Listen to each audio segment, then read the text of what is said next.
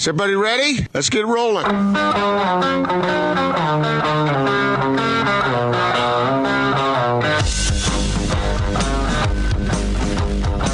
This is The Big Show on 97.5 1280 The Zone and The Zone Sports Network. Big Show, Gordon Monson, Jake Scott, 97.5 and 1280 The Zone. Welcome on back. Going to talk to Josh Parcell coming up here momentarily. Usually we're talking to him around college football time, but uh, he hosts a, sh- a, radio show in Charlotte, North Carolina. We're going to talk to him a little bit about the NBA and specifically Kemba Walker. And I would guess, Gordon, that we'll mix in uh, some college football topics while we're at it.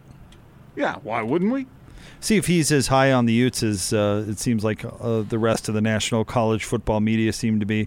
And uh, we're starting to see a lot of those preseason college football polls released, and the Utes are, are pretty much. Uh, I think the highest I've seen them is 13, but they've pretty much been right around right that area, outside the top 10. Yep. Yeah.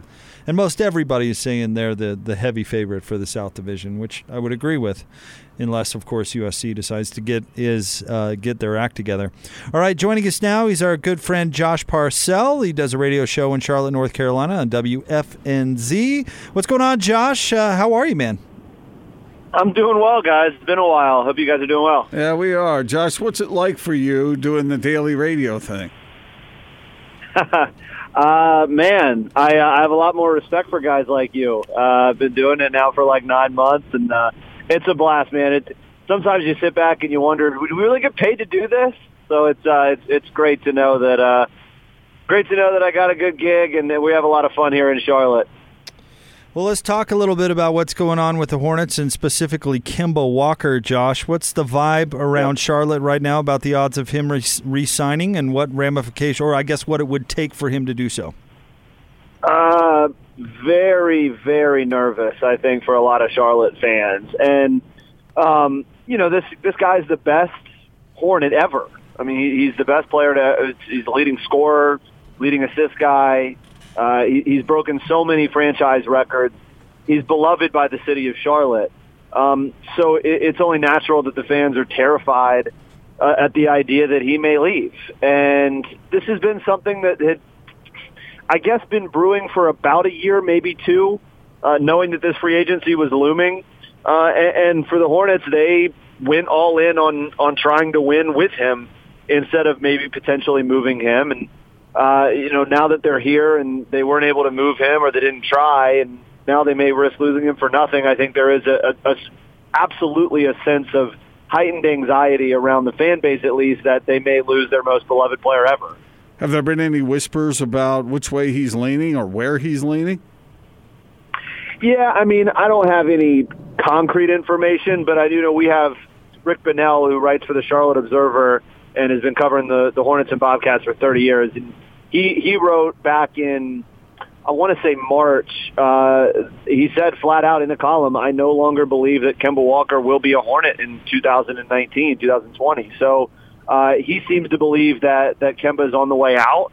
Uh, and if you listen to Kemba, going back to you know, before the season and, and late last summer, he was on JJ Redick's podcast. He uh, spoke to a handful of other media members. He spoke to myself uh, at media day right before the season kicked off, and he reiterated his love for Charlotte, how he wanted to build a winner in Charlotte, and and he wanted to to keep his family here.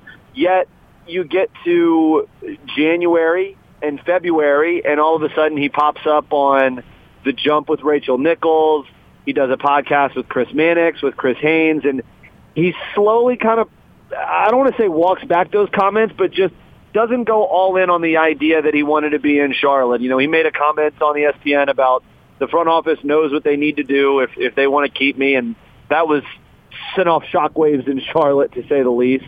Um, and and it's interesting where his mindset is right now because it certainly felt to me like he had backed away from the comments that he had been making leading up to this season that, you know, I really want to be in Charlotte and I don't really want to go anywhere else. Josh Parcell is with us at 97.5 and 1280 The Zone. Now, is he eligible for a super max extension if he makes All NBA this year? And if that's if that's the case, would Charlotte offer that, and would that be enough to keep him?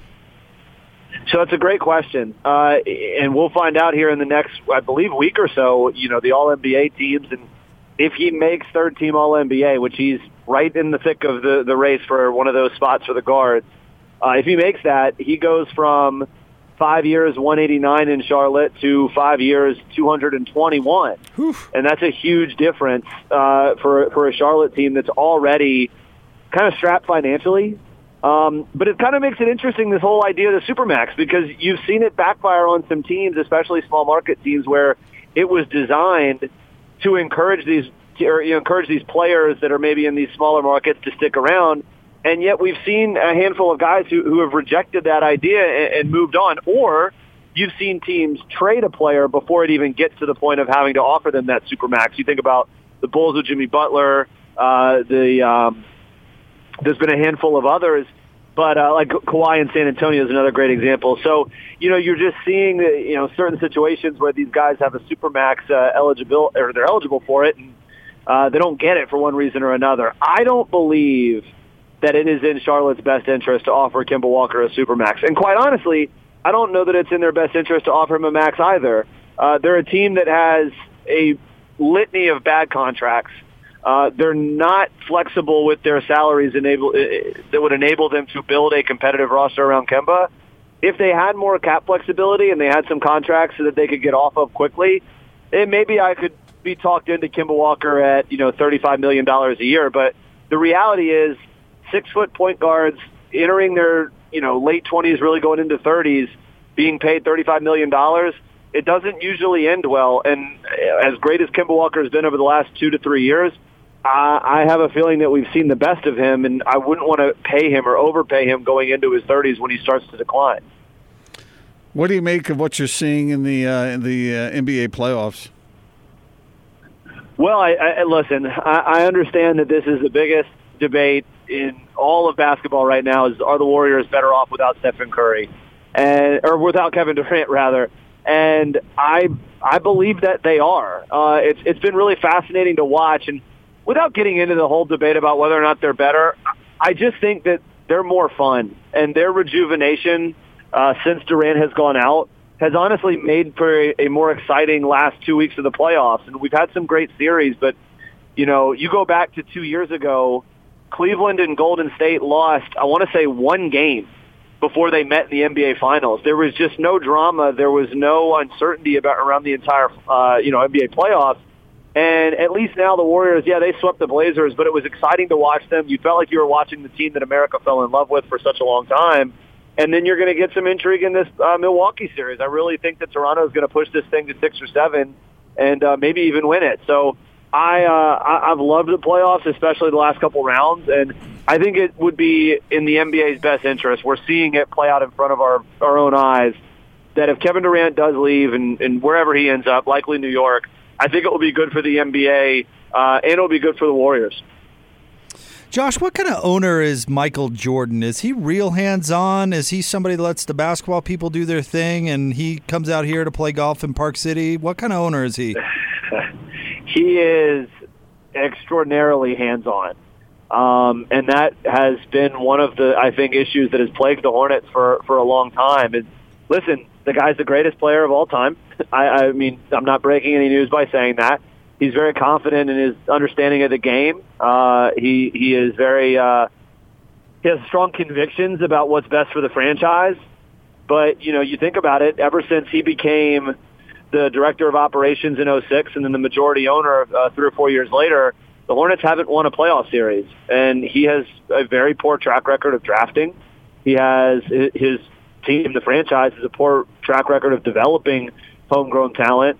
And, you know, there's a very famous story in Charlotte that, I mean, it's, it's not a secret that, you know, the Hornets rejected four draft picks from, four first round draft picks from the Celtics back uh, in 2015 for, for Frank Kaminsky.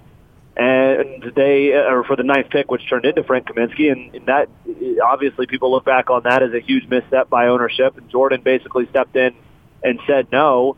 Michael Jordan was also the guy who wanted Malik Monk uh, when Steve Clifford, the head coach at the time, wanted Donovan Mitchell, ironically enough for you guys. So, you know, you can thank Michael Jordan for, for, for Donovan Mitchell being on the Jazz because Steve Clifford was banging the table for, for Mitchell at 11 and Michael Jordan wanted Malik Monk, and he got Malik Monk, and so far Monk hasn't has come nowhere close to living up to the the potential that you know we saw from him in Kentucky in one year. So yeah, Michael Jordan's been very hands on, and and it's been a problem for a long time. He's not James Dolan, you know, I, I wouldn't liken him to that, but he's certainly in the the conversation as one of the worst and inarguably one of the least successful owners in the NBA. Are you ramping up for college football already? Hey man, I got my Athlon magazine yesterday. I've already poured through about half of it. I I can't wait. You guys, I know, are expecting uh, could be an exciting year out there in the Pac-12. I, I'm I'm looking forward to it. I, I'd like to think uh, you coming on with us on the reg during college football season helps you keep an eye on the Utes. And Athlon, I believe, had the Utes at 13 in their preseason poll. Any thoughts on, on Utah and that, and that squad they're bringing back? Yeah, they, I like the squad they're bringing back. You know, I like the talent they've got on offense. And I'll be honest, though, I, I, I think the Pac-12 South is you know, probably the weakest division, maybe the ACC Coastal. I think those two are probably the weakest divisions in all of college football right now. But th- if there was ever a year for Utah to snag, and I know that they, they made their run at the end of the year last year, but if there was ever a year for Utah to, to sneak up and, and maybe challenge to actually win the Pac-12, I think they've got a great chance this year. Um, the Pac-12 North is going to be very competitive. I think you're going to see a couple of those teams beat up on one another. Washington and Oregon seem to have the inside track in that division, but uh, I like Utah, and I think Kyle Whittingham has done a great job at opening up his offense in the last few years. If they can continue to progress forward in that regard, I think uh, this could be a special year for them in what is a, a very watered down Pac-12 South. Who else are you liking nationally? Man, I mean, I, I was looking today at the national championship odds, and if you take Alabama or Clemson to win the national title, it, it's a minus 160 favorite the field is plus 140. I mean, literally, those two teams are so far ahead of everybody else. Um, it, it feels inevitable we're going to see a rematch. I would be a little wary of uh, of Clemson, and I, I think Clemson's very dominant. But at the same time, they lost a lot of talent on both offensive and defensive lines. Uh, this is a team that barely snuck by Syracuse a year ago. Um, this is also a team that in each of the last several seasons has had some close calls against or losses against some average to, to bad football teams. And you know, th- the thing I think we've seen about with Clemson in the last few years is that their ceiling is as high as Alabama's, but their floor is lower. I mean, Alabama hasn't lost to an unranked team in a decade, and you know, Clemson has these popping up almost every year. So I think I- I'm a little skeptical of Clemson, but it's hard to find a loss on the schedule. So I still expect them and anticipate them to make the playoff. The team that I'm really excited to watch this year, guys, I'm really excited to watch Oklahoma. I just think that, you know, Lincoln Riley, he came in, he had Baker Mayfield, he had Kyler Murray.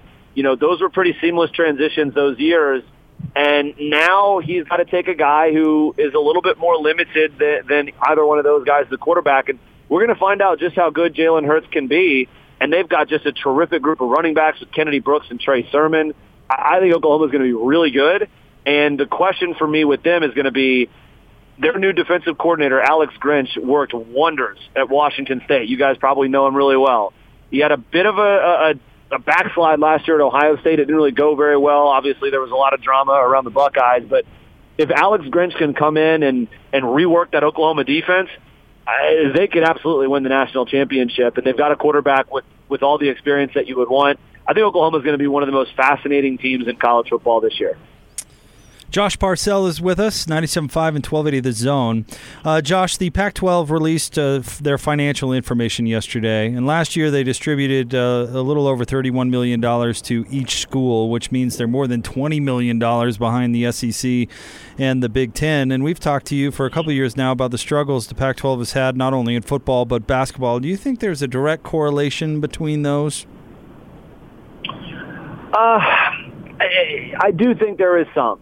Uh, and if you look at the SEC, for example, which is bringing in money hand over fist, you've got programs now like Kentucky um, and Mississippi State, and programs that have not been traditionally very great are all of a sudden popping up and having great seasons. And, and a, a big reason why is their uh, you know bolstered ability to recruit because they can not only sell the network, but they have the money and the financial backing to build new facilities and uh, attract those recruits. So I think you are seeing that.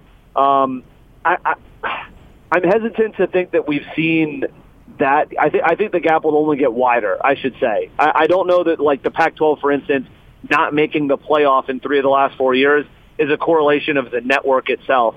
But as you do see these other conferences sign on, and we just saw the Big Ten actually paid out more money per per team than, than the SEC did last season.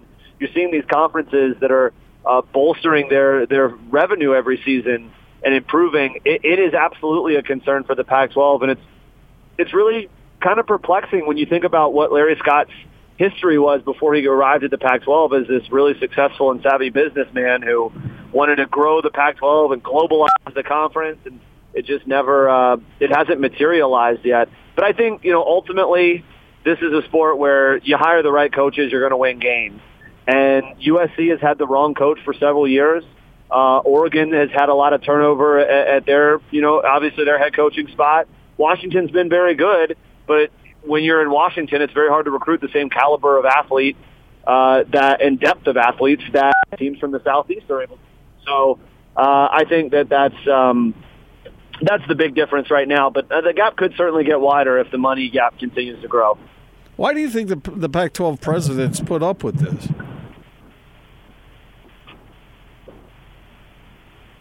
Sorry, I couldn't. I think I lost you guys. What was that? Why why do you think the Pac-12 presidents put up with this kind of sort of shabby leadership? That that's a great question, and honestly, I don't know that I've paid close enough attention to know like what the what the conversations are in the background. Um, but it, it seems like it, it, you know the big problem last year was obviously the issue with the officiating, and you know that was a bad look for the conference. They've had a few instances of where you would I think it's reasonable to to question Larry Scott's leadership. I, I I don't know what the future holds for him. It's it's a great question, and honestly, I I, I haven't followed enough of of that background and what's going on to to give you a, a more definitive answer than that. He's usually our college football expert who we bring on during the college football season, but he also does a radio show in Charlotte on WFNZ, bringing him on to talk a little hoops as well. Josh, it's great to hear your voice here in Salt Lake City, and thank you so much for all the insight, man. As usual, great job. Happy to join you guys. You guys take care. Thanks, Josh. Our buddy Josh Parcell. So Kemba Walker's gone. Sounds that way. Where's he going? I don't you know the thing is is deep in their heart of hearts and i'm sure that that uh, the fans josh talks to on a daily basis don't feel this way it's probably best for charlotte to let him go and kick into a to a rebuild because is he good enough if to to if he earns that super max right if he makes the all nba team Yeah. is he good enough to warrant that payoff or payout and to build around I don't think so. I don't think so either. And and Charlotte has some bad contracts on the books that aren't going anywhere for a little while. So if they did do that, there's no way for them really to make their team any better. Nicholas Batum is going to make twenty five and a half million dollars next year and twenty seven million dollars the year after that. He's got a player option for twenty seven million dollars the year after that. I think he better take it. Bismack Biyombo makes 17 million next year. Marvin Williams makes 15 next year. Cody Zeller makes 14.4 next year and 15.4 the year after that. Now, in 2020, 2021, some of that comes off, so they'd have a little bit more flexibility. But by that point, Kemba is two years older. It gets back to what you and I have talked about so frequently. When you do have a team that has financial flexibility, you better pay the right guys the money. Yep. And that's what you have experts for to determine that. It is the single most important aspect, in my opinion, of running an NBA team. Is go, go ahead and spend the money, but spend it on the right guys. And when you rattled off those numbers, uh, those aren't the right guys. Nope, they're not. And uh, I thought his answer about Michael Jordan was an interesting one too. How he is super hands-on. I'll tell you what, if I were an NBA owner in Michael Jordan's shoes, and maybe this is easier said than done, I'd hire somebody that I really trust, who I think is a real smart guy, and then I'd spend as much time in Glenwild playing golf as I possibly can. But why why is Michael Jordan even involved in this? Uh, I think the answer, I don't know it for a fact, but if I was going to speculate on it, I would think to get his competitive uh, appetite. could. Get his, his fix, if Yeah. you will. Hmm. Why else? Why dabble with this stuff? he could take his money and, and go elsewhere and probably make a lot more. Although although equity in NBA teams is pretty sweet. Well, man, and he owns the jump man. I mean, Michael's got plenty of things to do with his time, I would think, and I, I'm sure it's you know great to have a uh, you know to own a team to keep yourself in the game. You know, you're you're still part of the NBA, and uh, but with his track record, if he's a real hands-on owner, he's not a good one because he. I, I had never heard that Donovan Mitchell uh, I story hadn't either. before, where Mhm. Steve Clifford really wanted Donovan Mitchell at 11, and Michael Jordan wanted Malik Monk. I've I, I think I have heard that actually, but I don't. know I had where. not. Mhm. So that, I mean, I had heard the New York Knicks one, where um, uh, Jeff Hornacek wanted Donovan Mitchell, and um, uh, Phil Jackson wanted. How do you say his name? I always mess it up. Nikina Nikina Kina, or Oh, the, French point guard. Yeah. hmm If I had the name in front of me, I probably could come a little bit closer. But I think you know exactly Yes, who I'm talking I about. do. But I had never heard. I had never heard that one about Jordan, so that's that's interesting. A lot of things had to kind of fall into place for Donovan Mitchell to make his way to Salt Lake, didn't it? Boy, to the benefit of this franchise, that's Yeah. for sure. Mm-hmm. All right, we want to remind you of our friends at Action Plumbing. Spring into action just before the summer rush. Get a complete AC diagnostic checkup for just 39 bucks. Scheduled today by calling 801-833-3333 at Action Plumbing. More straight ahead, 97.5 and 1280 The Zone. This is DJ and PK. Bill Connelly, he writes for SB Nation. I don't want to put too much faith in Zach Wilson. He attempted like 200 passes in his career so far. He's still got plenty to prove, and I never want to overreact to a bowl performance. I go out of my way not to overreact to a bowl performance, but really kind of feels like he's got a lot of pieces here, and it kind of seems like if they don't get hit by severe injuries at the linebacker position, they've got everything else they want to move back toward at least the top 40 level. Really, really intrigued by them. I'm curious what their upside is on offense. We saw a whole heck of a lot of it late in the year, and their defense is almost always going to be good under Sitake. So kind of seems like that's a pretty good team right there. Catch DJ and PK mornings from 6 till 10. Presented by WCF Insurance, reminding you to be careful out there. On 97.5, 1280 The Zone and The Zone Sports Network. The best coverage of the Utah Jazz in the NBA is right here on The Big Show. Kick it. On 97.5, 1280 The Zone and The Zone Sports Network. This is the moment.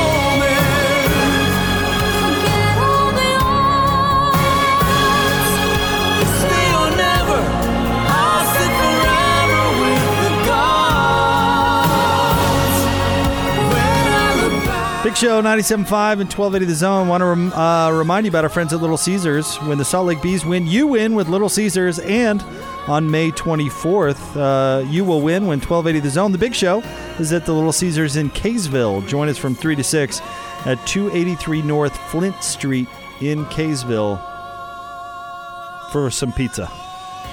When the Bees win, by the way, the day after, uh, you just uh, enter the promo code uh, Salt Lake Bees and you win uh, free pizza courtesy of Little Caesars. So we'll be up there uh, promoting that. Love that promotion with the Bees. We just want to say big thanks to Josh Parcell for jumping on with us in the last segment. Um, he uh, joined us on the Sprint special guest line. Want to remind you, customers can get the fantastic iPhone X for 50% off with Flex Lease. Visit the local Sprint store near you. Bowler's going to be in with us for the entire 5 o'clock hour, Gordon, so we're looking forward to that. You know, talking about college football, if you had to uh, guess where the fan base is on a scale of optimism heading into this season, where would you place it for What kind of the scale? three schools around these parts? What, like 0 to Zero 10? to ten. Yeah. Um, I would guess all three schools are north of 7. And what what why what would you say it would be? Like, let's start with Utah. Oh, I think they're at an 8 or a 9. Yeah. They're going to be the favorite in the I division. thought that I thought that we talked to Hans that day, and Hans was like, "Well, they don't have an offensive line." Well, that's because it's Hans, and he uh, focuses on the trenches. Not that I'm saying he. Um, uh, you, can tell a lot by returning offensive linemen and those sorts of things, and it's it's very very important. And I, I but that's Hans's world. You know, that's where he comes from. The trenches. He played D line and O line, and not to say that it's it's not a, a, a concern. But I think Hans is a little more concerned about it than most. Utah State has some work to do in that regard as well. Yes, they do. Fact, BYU might have the best returning offensive line. Yeah, they got a bunch of youngins coming back uh, who have now been through the wars a little bit and uh, have learned a thing or two. Uh, I would say, yeah, I would agree with you on Utah. I'd say eight or nine. You know, with the Aggies having the the terrific season they had last year, they got some rebuilding to do, but they've got and they've got a new coach. They've got the same quarterback that we talked about before, Jordan Love. I would, I'd probably put them up around an eight too. I you? would too. And they have Woodward coming back on defense. They have some. They return a lot. I know they lose some impact players. Don't get me wrong, but they return a lot of good guys too. And most importantly, Jordan Love. But they've got some talent coming back, and maybe that Gary Magic goes back up to Logan as well with Gary Anderson returning. So I think uh, they're they're hoping for a Mountain West Conference title. So yeah, I would put them that high, and I would put BYU pretty close to that high too because they've uh, you know found their quarterback, or at least I think most yeah, of the fans that's, think that's that. not enough. Is yeah, it? but compared to where they were, there's certainly some I- I- optimism I would to look put it- forward to. I, well, yeah, I suppose, but I would. I mean, you can't base that off of what a stellar performance in a bowl game. oh, I think you? it's more than that, though. it's. I think he team. he had more than just one good I'm game. not talking about him. I'm talking about the team as a whole. I'm. I'd put it more like a six. For excitement for the upcoming Mm-hmm. season. Oh, I think it's I think it's higher than that. We're not talking about we're not talking about what they they're capable of achieving. We're talking about the excitement of the fan base. And Yeah, I think for I- the I first time in a couple of years, they feel some real optimism Um, down there. Maybe so. Maybe they do. I don't know. I haven't taken a poll or anything on it, but uh, it seems as though BYU fans would have learned to uh, ratchet some of that back a little bit. Mm, okay. So you don't think that they should be optimistic? Not particularly. Do you? Yeah, why not? Oh, they're facing that tough schedule up front. Sure. I'm not saying that they're going to win 10 games. I'm just saying that uh, I think the fan base is- is optimistic about this upcoming season because they think it's going to be better. I think it's going to be better. Well, I guess we're going to find out. I, I Do don't you know. not? It's just, I don't know. I don't know. I don't know what to make of, of uh, BYU's football program right now. I'm not sure what direction they're heading uh, with the schedules they're trying to play, especially early, the first half of the season. They're, I don't think they're good enough to come out of that part of the schedule with uh, much to boast about. Here's their 2019 schedule uh, uh, home against Utah, of course, 100 days from today on August 29th. Then at Tennessee, USC at home, Washington at home, at Toledo, at USF, Boise State at home, at Utah State, Liberty at home, Idaho State at home, at UMass, at San Diego State. Yeah, a really fine schedule early on with tough opponents, and then after that, it just kind of crappy. But Um, oh, I think Utah State and Boise State are fine opponents. I think San Diego State that should be an interesting game, right? yeah, but what's in between? Right.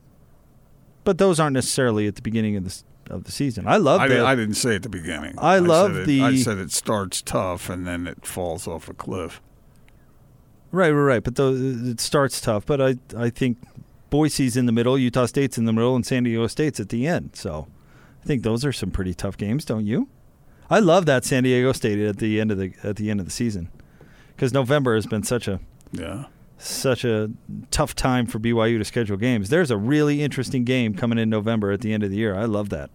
One thing's for sure is the quarterback play will be a lot of fun to watch this year, this coming season. If he takes the next step. I'm talking about all three schools. Oh, yeah. I, I, mm-hmm. I, I, you know, everywhere you look, you see something that's interesting. Well, can Tyler Huntley stay healthy? I'd like to see him out on the field for the whole season because he was really playing well before he got hurt last year. Let's see, a quarterback who runs a lot, not staying healthy. Hmm, what a shock.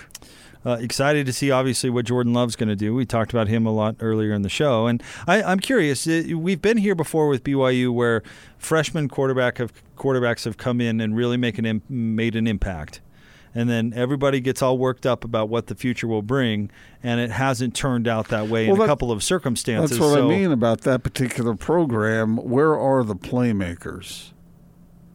I, I've been asking that for a number of years now, and I I don't know. You know, the kid coming in from South Carolina, is he a playmaker?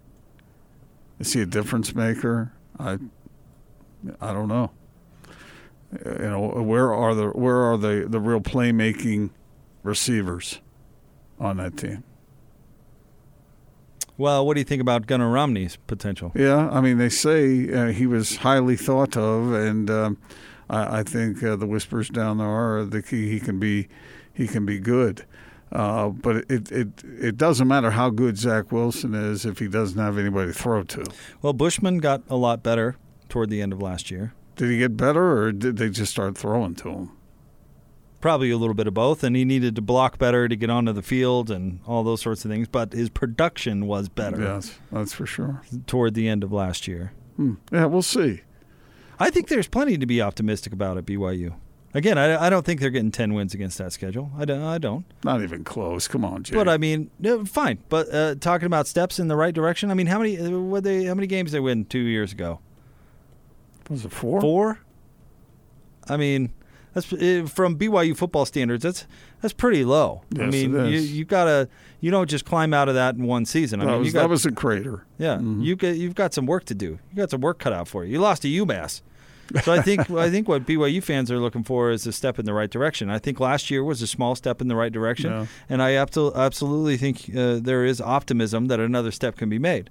Now I think uh, When I look at that schedule, I don't see eight wins. but see that I think the point that, that you bring up that is is valid is that you, they're making it really tough on themselves with with the scheduling, and I understand why they do it. And I'm personally I'm glad that they do it because you got to find some way to make independence interesting Yeah. uh, for the fans out there. But it, I think it does make it difficult to gauge improvements, particularly because it's at the beginning of the year. And that's a downside to independence. You don't get a chance to kind of ramp up and see the improvement.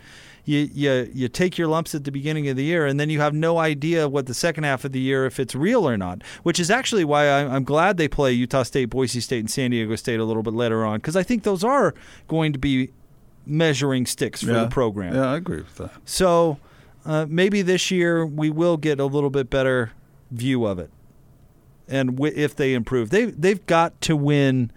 They've got to win those games. Maybe not all of them, but they've they've got to win those games against those Mountain West Conference Run teams. through that schedule one more time, and let's see where we think the likelihood is for victory. Utah, at home, Uh, well, not likely. yeah, the only the only thing that is in BYU's favor in, in that uh, regard, that's a home game for them, right? Yep. And it's you figure that at some point they have to get a win, right? At some point. At Tennessee, Uh, I don't know what kind of team B- Yeah. the Tennessee's bringing back, but I, I would say probably not likely. USC at home, they're going to be underdogs. yeah. Washington at home. Yeah. Dogs there. That's Although four. Washington lost a ton, I think people are overrating Washington next year a little bit. Just my personal opinion. Okay. Not talking about this specific game, but Washington lost their whole team, and everybody's just assuming they're going to be relevant again. I'm not. I'm not so sure. Um, at Toledo, you know, at USF, USF's a good team. I left them off when I was talking about those teams in the middle. USF's a good team, Yeah. or has been. Okay, that's there's a li- there's a likelihood for there could be five losses there so far. Um, yeah, there's a likelihood for four losses too. Okay. Um, then uh, Boise State at home, at Utah State, Liberty at home, Idaho State at home, at UMass, at San Diego State. Hmm. So you're saying five gimme wins? Yeah, and uh, they they might steal one somewhere in there. I think it's really important that they beat. Uh, when you look at, let's throw USF in there. USF, Boise State, Utah State, San Diego State. I think it's critical that they win. What do you want to say? At least two of those.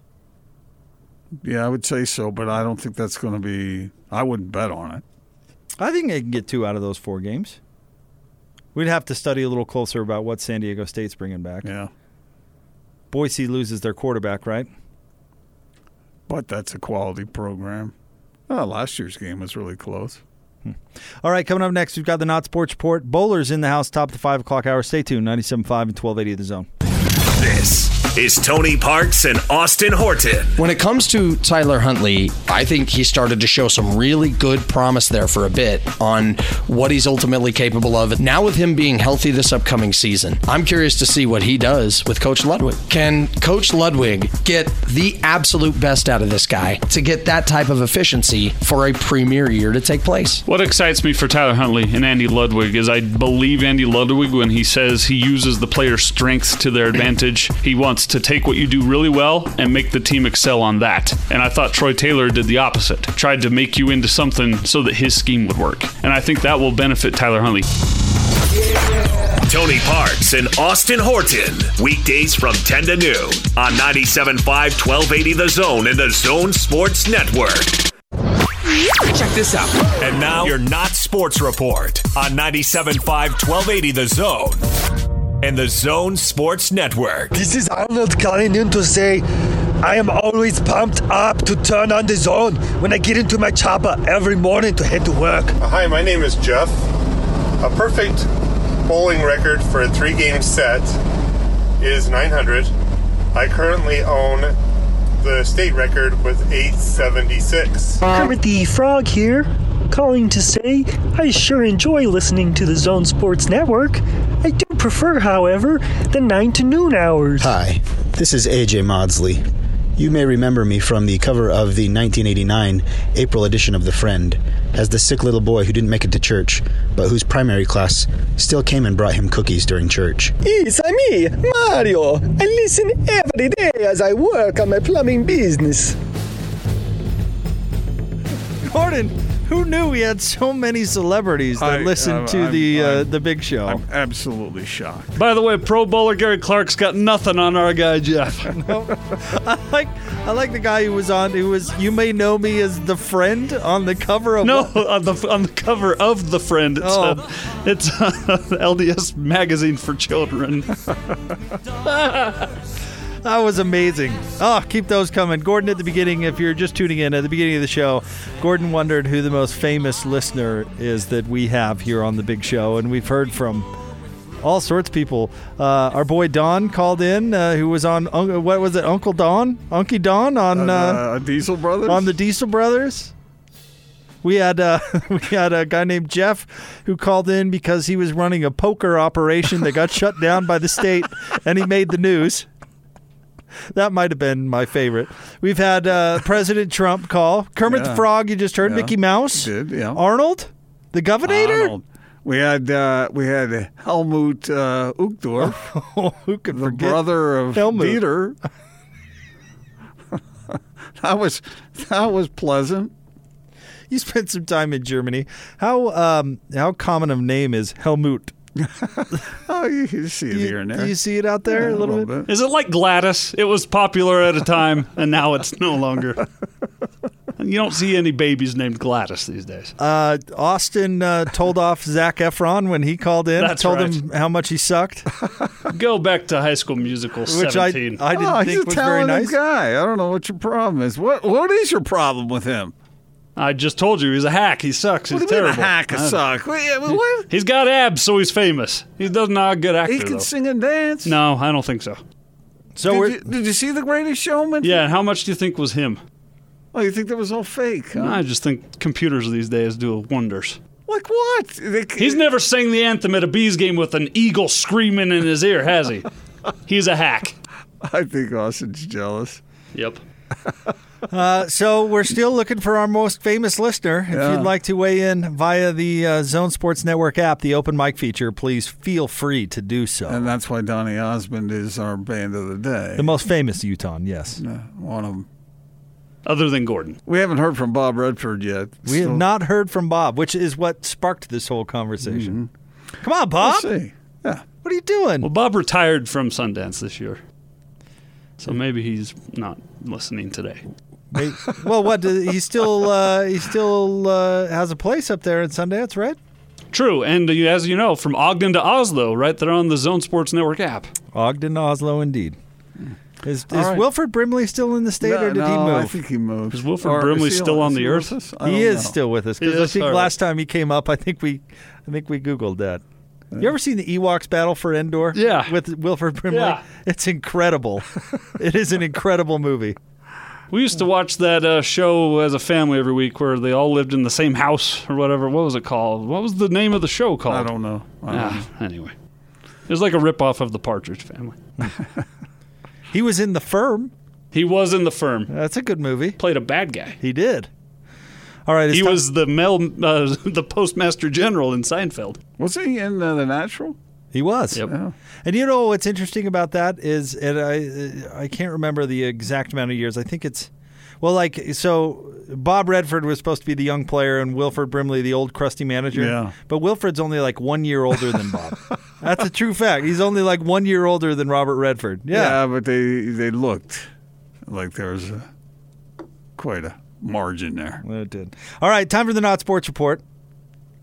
I guess we've kind of been not sports reporting, but officially, it's brought to you by the LHM Used Car Supermarket. Over 1,000 used vehicles in inventory. Shop online at lhmusedcars.com. Gordon, where are we going today? Uh, well, we're going to. Uh, I have two things. The first thing, we're going to Illinois, Wisconsin, and Indiana because more than 2,000 pounds of Vienna beef hot dogs uh, that were shipped to those three states have been found to have metal fragments. Oh, that's not good. And so they are recalling. Good. 2,000 pounds of hot dogs? It's a lot. Right before Memorial Day weekend? Oof. You like yourself a good hot dog? I do. Me too. I love hot dogs. I, I do too. All beef or chicken and pork? Uh, All beef. I got a friend who likes turkey. They make turkey hot dogs? I think so. And those that like turkey hot dogs have friends? I just, what? Can you imagine trying to enjoy your hot dog and all of a sudden crunch? You got metal in there? Well, I'd rather crunch into it and uh, get it before I swallowed it, right? Oh yeah, it's, it's down there. I wonder if it passes or if it gets snagged somewhere. I don't. I don't want to find out. I'll tell Dude, you what's that. the grossest thing you've ever found in your food? Have you ever found any uh, foreign objects? like a hair. I'll one up it, whatever you got. Yeah. I'll go Gordon on you. No, no. What do you got? Half a band aid. Oh, oh, That's rough. What do you got? Nothing. That's rough. That's a good story. I don't think I can top that. Never been back to that place. I That- wouldn't either. You want to tell us where you were? No. They might spend money sometime here. So they're still around. Oh yeah, they're a national uh, establishment. Like you, uh, you would know them. Wow. Well, yeah, but just because uh, Band Aid uh, fell off some worker's hand somewhere doesn't mean it's going to be an everyday occurrence. Okay, yeah. I think you can go back. Give them another chance, Yes. should I? they only murdered one person. Have you ever seen the movie Down Periscope with Kelsey Grammer? Uh, your recommendation. Yeah, where uh, he comes in to complain to the cook, and he's like, uh, the, "For lunch, I found a fingernail in my soup, and for dinner, I found a band aid in my spaghetti or whatever." Right. And he's like, "Well, sir, the the band aid was holding the fingernail on." Underrated movie. I bet, Way I, bet, I underrated. bet people have found all kinds of things. I don't through want to know. We have another story. Yeah, we got this, another thing. This is grossing me I, out. and I, I hate to be redundant here, and I don't want to over any kind of overkill here, but I was reading about Game of Thrones and their sequels or prequels. You that are in it. obsessed. No, I just uh, it's it's it's in front of me all the time. But I'm just curious to know: Are you interested in a prequel uh, that happens 2,000 years, a couple thousand years before the Game of Thrones storyline, uh, and stars Naomi Watts? No. That's, that's actually happening. Sure, as long as it's done right. Uh, can I? Uh, What would be 2,000 years bef- before medieval times? Because that's essentially where they were. No. So, so They're not. Nope. On, they're not Nope. on I know, but the still, planet. It doesn't. Still, they would have made progress through time in Westeros, right? So, I mean, so what are they going to have? A bunch of cavemen sitting around? I don't know. Can I answer a question though that Yeah. Mm-hmm. uh, you asked yesterday? Uh, so, and I saw this tweet, and I can't re- recall the exact figures, but somewhere around 13 million people watched the final episode. Is that of, all? Of Game because of it had been averaging like 18. It's something. Uh, anyway, 13 is what uh, what I saw, and it would have been the 71st most most watched NFL game of Hmm. this past season. Well, it's on HBO. But that just kind of puts How it in many people watched the finale of The Office? I don't know, but Oh. that's on network television, so Oh, that would be fine. significantly more. But so, real quick, just this final thing, and I won't bring it up again. What character would you most like to see continued in a sequel, not a prequel? um, I don't know. Half the cast is dead. Arya, I guess, the New World. Okay. All right. I don't think that's going to happen, but it might. Who knows? You're What- uh, you would know. You're into What star would you most like to see in a prequel? Uh, you know, written by George Martin and uh, would have some connotation. What Eddard? Stark. By the way, so No, here. not, not not a character. I'm an actor. oh, I don't know. Star in what now? Rephrase that. You weren't listening. Well, I was looking up the, the tweet I quoted. 13.6 million live viewers of Game of Thrones would have ranked 71st among NFL games in live viewership last Hmm. season. All right. So there are people who aren't into it. Is that your point? No, you just asked that question yesterday. I noticed that last night when I was on Twitter, so I'm just. I think episode f- six or episode five or four got uh, like 18 million. So I don't know. Maybe that's because a lot of people watch it after the fact. Yeah, who knows? All right, Bowler joins us next. Watch Stay, your wieners out there. stay tuned, 97.5 and 1280 The Zone.